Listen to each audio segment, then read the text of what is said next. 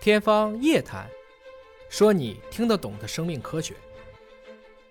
那对于已经生病的人，对于病友，啊、现在我知道还有很多人其实挺痛苦的，对，他们应该怎么办？嗯、你你会对他们说什么？呃，我很喜欢居里夫人的一句话，嗯，叫做“世上没有真正令人恐惧之事，只有尚未被了解之事。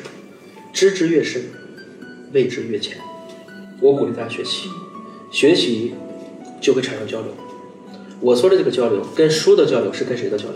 是跟一个高贵的灵魂交流。那些书可能都是已经离开我们的人走了。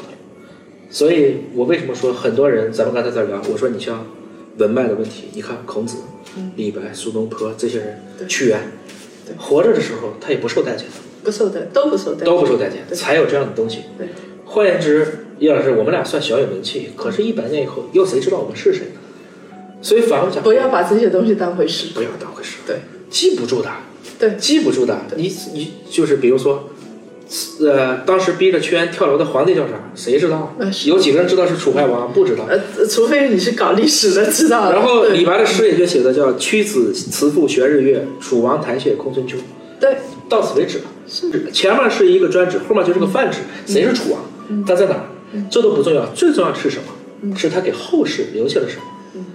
太上有立德，其次有立功，在下有立言，此之谓三不朽。